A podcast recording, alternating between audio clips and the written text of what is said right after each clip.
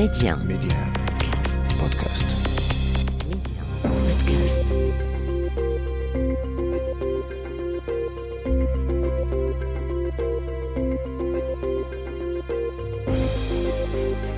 L'Afrique doit faire confiance à l'Afrique et le développement du continent passe par les Africains eux-mêmes avant tout.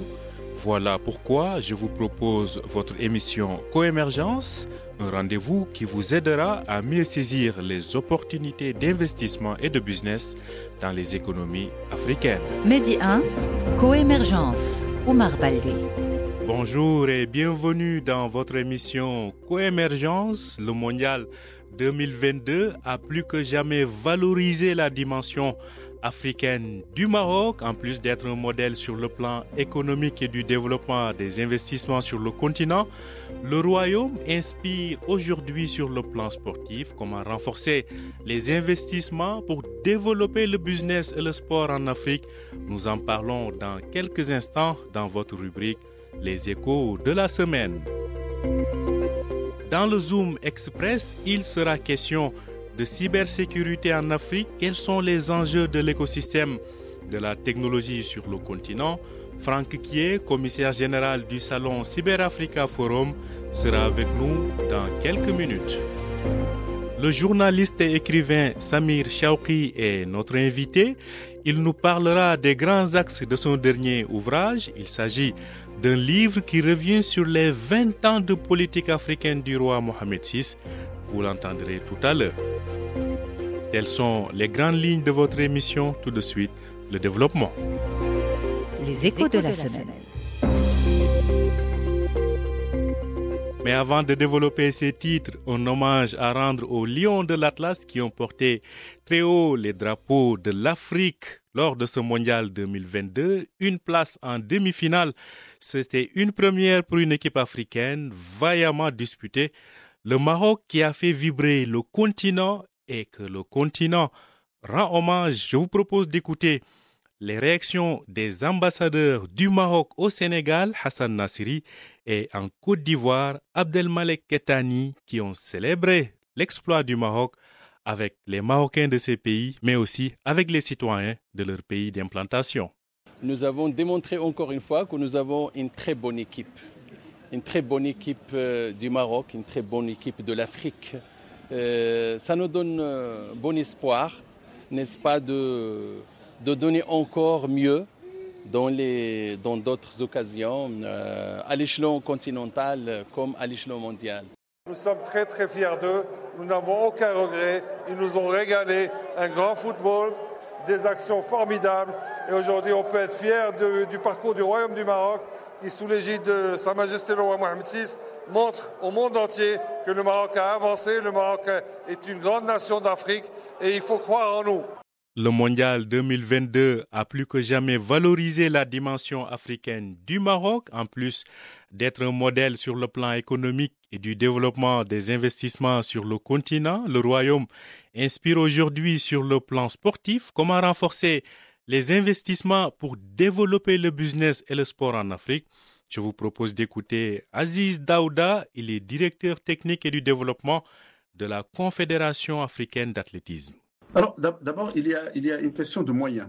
Aujourd'hui, les, résultats que nous avons en Afrique en matière d'athlétisme ne sont pas aussi le fruit du hasard. Le Maroc a commencé dans les années 90 à former des athlètes avec l'École nationale d'athlétisme, qui est devenue l'Institut national d'athlétisme. Aujourd'hui, il a une dizaine de centres de formation des athlètes. Au Kenya, c'est la même chose. Il y a des centres de formation. En Éthiopie, il y a des centres de formation. Au Nigeria, avec le, centre de Port il y a des centres de formation. Et donc, c'est- en fait, les centres de formation ne, vous fabriquent pas des sportifs. Les centres de formation permettent de promouvoir le talent des, des- des athlètes. C'est-à-dire que vous devez avoir un bon système de recrutement, de, prospection, donc de détection de talents.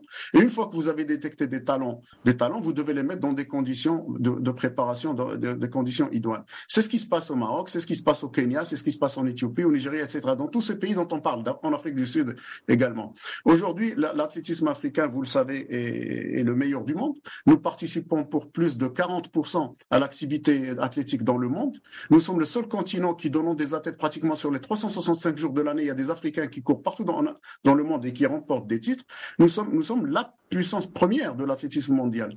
Et, nous allons continuer à développer. Tous les pays africains n'ont pas les moyens justement de, ces technologies, de ces techniques, notamment, euh, vous parlez de perche par exemple, nous n'en fabriquons pas, il faut en importer, et vous ne pouvez importer que des, perches communes et non pas des perches, etc.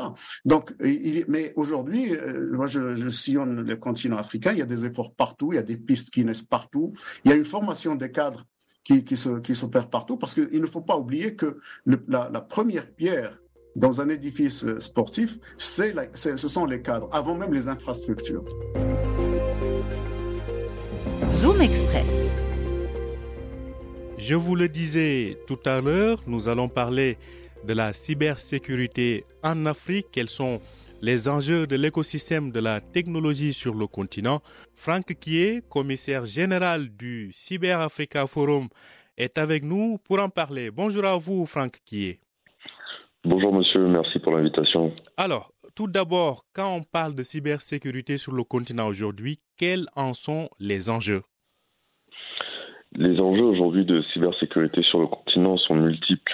Nous avons tout d'abord la problématique de la cybercriminalité avec euh, un fléau qui a connu un développement euh, assez exponentiel et important euh, ces dernières années, notamment à cause de la Covid-19 aussi, qui a démultiplié les usages numériques et donc, accru, ce fléau. il y a aussi un, manque de formation de ressources humaines une nécessité d'investir dans les infrastructures, mais aussi et surtout de mettre en place les différentes structures euh, de gouvernance euh, au, au, niveau des États et des entreprises privées. Alors, on a pas mal de fois parlé de la cybersécurité ici aujourd'hui et il y a toujours une question qui, se pose et qui revient tout le temps, euh, Franck, qui est, c'est de savoir est-ce qu'il y a des acteurs continentaux, des acteurs africains qui s'illustrent dans ce domaine-là? Bien sûr qu'il y en a, il y en a plusieurs euh, et ils sont euh, présents également chaque année au, Cyber Africa Forum. Euh, le premier qui me vient en tête est l'entreprise Sébastien, leader dans le domaine de la cybersécurité, qui vient d'annoncer avec Cisco hier au sommet US Afrique aux États-Unis un investissement conjoint de 850 millions de dollars pour renforcer la cybersécurité en partenariat avec des acteurs africains. Donc il y a des acteurs de premier plan et de ce calibre-là qui sont présents sur le continent et naturellement il y a des acteurs de plus petite taille à taille humaine qui chaque jour essayent justement euh, d'apporter les solutions les plus pertinentes, concrètes et adaptées euh, à leurs clients. Mmh. Alors, euh, cela dit, on sait que aujourd'hui le secteur des technologies est, dans lequel l'Afrique peut faire des, avancées considérables vu la disponibilité des moyens technologiques, notamment de l'accès à l'Internet dans, certains pays. À ce niveau-là, vous aviez euh, récemment euh, publié un livre blanc pour parler des solutions qu'il faut, des pas qu'il faut accomplir pour que le continent gagne en souveraineté dans ce sens. Est-ce que vous pouvez nous en parler assez rapidement? Bien sûr. Euh, comme je disais euh, un peu plus tôt dans, mon propos en parlant des enjeux, on ne peut pas parler aujourd'hui de cybersécurité et de souveraineté numérique sans être capable de pouvoir euh, développer des solutions technologiques au niveau national ou au niveau régional ou même continental. Cela demande naturellement beaucoup d'investissement, de recherche et développement et aujourd'hui, c'est vrai que les, pays africains ne sont pas forcément en, pointe euh, sur ces sujets-là. Au-delà de ça, il y a également le sujet des ressources humaines, c'est-à-dire même quand on a cette technologie-là, comment on s'assure qu'on a des personnes qui nous permettent de pouvoir assurer la gouvernance, euh, de pouvoir faire la gestion de risque, de pouvoir faire la mise en conformité, de pouvoir rédiger des lois, euh, de pouvoir réfléchir à notre stratégie, à notre doctrine de lutte informatique offensive ou défensive. Voilà, comment on s'assure qu'on a les ressources humaines, qu'on a le capital humain qui permet également de réfléchir euh, et d'avoir cette réflexion stratégique cyber d'un point de vue africain.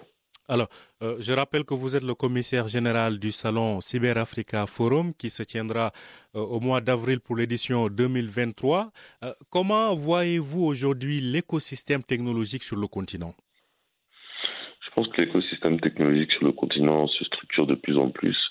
Euh, comme je le disais un peu plus tôt, il y a de plus en plus d'acteurs euh, africains qui sont présents euh, sur, le, marché. Il y a de plus en plus d'acteurs internationaux également qui soit sont présents, soit arrivent de plus en plus, et nous on le constate fortement à travers les différentes demandes qu'on reçoit. On constate aussi que le marché commence à devenir de plus en plus intégré. C'est-à-dire que lors des premières éditions, on avait peut-être quasiment uniquement des acteurs francophones euh, ou d'Afrique de l'Ouest. Euh, Aujourd'hui, on constate qu'on a des demandes d'Afrique de l'Est, d'Afrique anglophone, d'Afrique centrale, même d'Afrique du Nord. Donc voilà, c'est un marché qui commence à être de plus en plus intégré, euh, où tout le monde justement et tous les acteurs veulent avoir la possibilité de pouvoir s'imposer et proposer leurs services. Une dernière question, Franck Kier, c'est par rapport aux ressources humaines que vous avez évoquées tout à l'heure, mais surtout par rapport à la formation des jeunes. À ce niveau-là, comment évoluent les choses? Les choses évoluent également, je pense, dans la bonne direction. Euh, J'en veux pour preuve euh, le premier institut euh, de cybersécurité et de sécurité des infrastructures critiques qui a été créé à Kinshasa euh, l'année dernière. J'en veux également pour preuve d'autres instituts comme Epitech au Bénin euh, ou les ATIC en Côte d'Ivoire qui proposent des formations en cybersécurité. Euh, au Maroc également, l'école de guerre économique, son campus de Rabat, propose euh, des formations dans ce sens-là. Et euh, je sais également qu'il y a d'autres projets euh, qui sont en cours, qui sont en gestation. Des acteurs internationaux font également de la formation directement à travers des, des partenariats publics-privés euh, soit directement avec le secteur public, soit pour d'autres institutions du secteur privé, l'accès à la formation, à la connaissance en ligne est également de plus en plus démocratisé. Donc sur ce point-là, je pense que les choses vont dans la bonne direction, même si il y a encore un peu plus, je pense, euh, à faire. Il y aura donc certainement des choses intéressantes à améliorer. Merci à vous, Franck Kié. Je rappelle que vous êtes le commissaire général du salon Cyber Africa Forum. Vous nous parliez donc de l'écosystème technologique au niveau du continent. Merci d'avoir accepté notre invitation. Merci à vous, monsieur. Merci infiniment. Coémergence. L'invité. Samir Chauki est notre invité. Il est journaliste et écrivain. Il est avec nous pour nous parler des grands axes de son dernier ouvrage, un livre intitulé Mohamed VI, un roi africain, 20 ans de diplomatie marocaine en Afrique 2000-2020, c'est le fruit, dit-il, de 10 ans de couverture sur le terrain et de visite royale et de coulisses. Samir Chauki, merci d'avoir accepté notre invitation. Je vous en prie. Alors, deux décennies de diplomatie que vous avez résumées dans votre ouvrage. Samir Chauki, que retenez-vous de ces 20 ans de diplomatie royale en Afrique? Ce qu'il y a à retenir, d'abord, c'est un changement total de paradigme diplomatique qui a été décrété par euh, le roi Mohamed VI dès son intronisation. Donc, dès son intronisation, euh, il a fait le choix d'aller euh, vers l'Afrique tout en choisissant l'économie d'abord plutôt que la politique hard. Donc, cette voie économique a ouvert royalement au Maroc les, la coopération sud-sud et a donné plusieurs opportunités de business comme on va les développer. Justement, euh, en parlant d'opportunités de, de, de, business, sur ces 20 dernières années, qu'est-ce qui vous a le plus marqué sur la base de vos constats? D'abord, s'il y a euh, lieu de résumer ces 20 années en termes d'économie, mm -hmm. moi je peux les résumer en trois phases. La première phase a été marquée dès l'année 2000 par l'annulation de la dette des pays africains envers le Maroc. C'est une décision que le roi Mohamed VI avait décrétée dès son arrivée plus l'ouverture réciproque des marchés entre le Maroc et son continent. Ça, c'est la première phase. En deuxième phase, le Maroc, euh, en marge de multiplication des visites royales et prospection des opportunités de business, elle avait réalisé des projets structurants et des infrastructures de base dans plusieurs, dans plusieurs pays.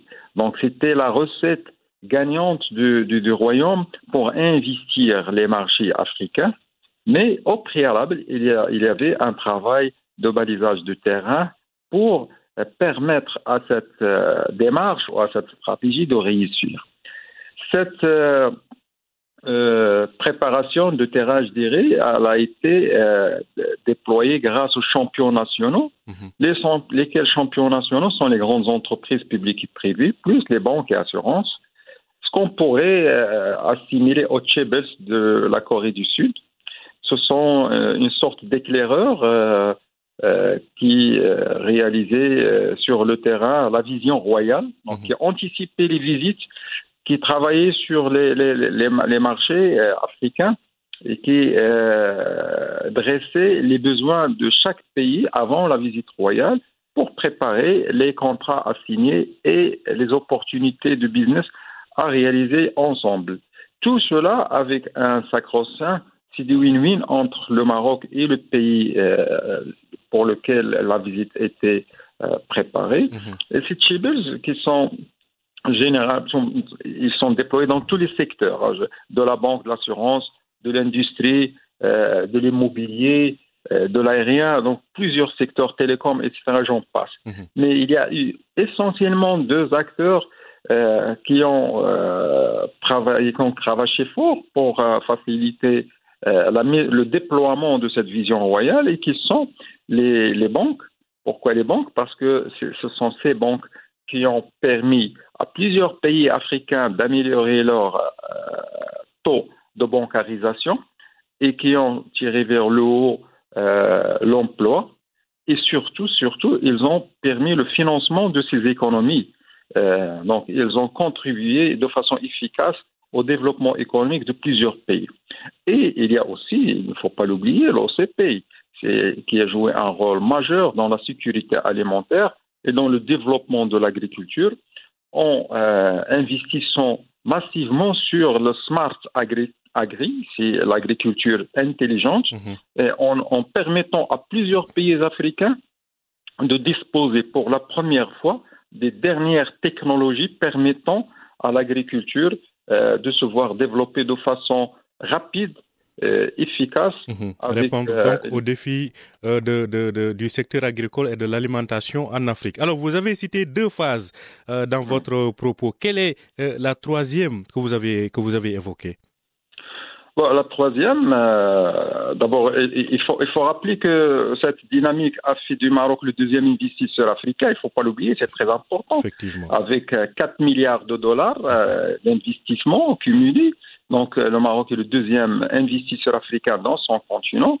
Euh, et il a aussi euh, multiplié euh, pour les, euh, il a, il, a, il, a, multiplié les opportunités de business. Il a multiplié la, la, la, la je dirais mhm.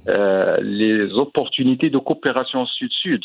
Donc, il a fait réussir cette, ce challenge de coopération sud qui est aujourd'hui un modèle marocain qui est cité de, par le monde. Mhm. J'en viens à la troisième phase. La troisième phase, alors puisqu'on a euh, mis les bases dans les premières et deuxième phases, on est passé à la troisième phase dans la, la concrétisation des gros projets qui vont reconfigurer la dynamique économique en Afrique. Et je donne là deux exemples euh, à ce titre. D'abord, euh, via l'OCP, l'OCP qui lance des usines de production de fertilisants comme je cite les exemples du Nigeria, Kenya, l'Éthiopie. Cette dynamique de lancement d'usines de production de fertilisants permettra à l'Afrique de développer son agriculture, euh, de la rendre euh, indépendante et de, la, euh, de, lui permettre de sursoir aux importations et pour certains cas comme le Nigeria et l'Éthiopie, de devenir même des exportateurs régionaux en termes de fertilisants. Et ça, c'est une révolution verte qui est déployée dans l'Afrique. Mhm. Il faut le noter. Mhm. deuxième grand euh, projet structurant qui va aussi marquer un changement majeur dans la cartographie économique en Afrique, c'est le projet du gazoduc entre le Maroc et le Nigeria. Effectivement. C'est un méga projet de 25 milliards de dollars qui profitera à une douzaine de pays africains. Donc c'est pour dire que c'est un projet euh, africain et non pas entre deux pays qui sont le Maroc et le Nigeria. D'ailleurs, ça fait quelques semaines qu'on nous constatons qu'il y a mhm. le, Les conventions ont été signées dans ce sens entre l'ONIM, la CDAO, entre autres pays. Effectivement. Alors, euh, on va essayer d'avancer. Le, le, le, le, temps nous, nous, nous rattrape. Euh, actuellement, on vit, on vit une euphorie sur le plan sportif avec le parcours réalisé, réalisé par le Maroc à la, à la Coupe du Monde. Et, et, cela, je le disais tout à l'heure à l'entame de, de, cette émission, donne encore une dimension, ça valorise la dimension africaine du Maroc. Comment aujourd'hui mutualiser, comment euh, investir sur tous ces acquis-là pour davantage développer euh, euh, euh, cet élan africain du Maroc bah, Ce qui se réalise en football rejoint grosso modo ce, ce, que fait le Maroc en matière de sport dans son continent. C'est une composante du soft power en Afrique. le Maroc n'a pas attendu qu'il réalise cet exploit planétaire en Coupe du Monde pour amorcer euh, une coopération sportive avec euh, son continent, mais ça, dure depuis une dizaine d'années. Le Maroc euh, aide plusieurs pays dans leur infrastructure euh, sportive, notamment dans les complexes socio-sportifs, dans les régions les plus reculées en Afrique. Et les populations en témoignent parce que le Maroc a voulu que les populations soient les premières qui en profitent directement de ces centres euh, de proximité. C'est pour cela qu'on les appelle de proximité, parce qu'ils profitent directement aux populations. Mhm. Sur un plan plus macro, le Maroc, euh, il y a 6 ou 7 ans, avait euh, cofinancé avec la Confédération africaine de football un vaste programme de promotion de football dans les pays les plus reculés en Afrique. Le Maroc avait euh, était le seul pays à y contribuer avec une enveloppe de 20 millions de dollars. Donc euh, le Maroc a une vision en matière de coopération sud-sud sur les aspects sportifs, footballistiques, pour tirer vers le haut son continent. On sait aujourd'hui que le Maroc a pris un, grand pas d'avance sur ce plan avec ses infrastructures euh, de concentration et d'accueil euh, des équipes et des équipes nationales euh, mondiales qui peuvent aujourd'hui faire leur concentration soit à Salé, à Rabat, à Casablanca ou ailleurs. Mhm, Donc il veut que mhm. ce gap entre le Maroc et l'Afrique soit un petit peu résorbé. C'est pour mhm. ça qu'il tire vers le haut euh, c'est les, les, pays frères dans l'Afrique subsaharienne. Merci à vous, Samir Chauki. Je rappelle que vous êtes journaliste et écrivain. Vous venez de publier l'ouvrage Mohamed VI, un roi africain, 20 ans de diplomatie marocaine en Afrique, 2000-2020. Merci d'avoir accepté notre invitation et merci à vous pour tous ces éclairages. Merci, au revoir. Au revoir. Voilà, c'est la fin de cette émission. Merci de l'avoir suivi. Je rappelle que vous pouvez retrouver Coémergence sur notre plateforme Medium Podcast ainsi que sur les plateformes de podcast habituelles. Bonne suite de programme sur Medium.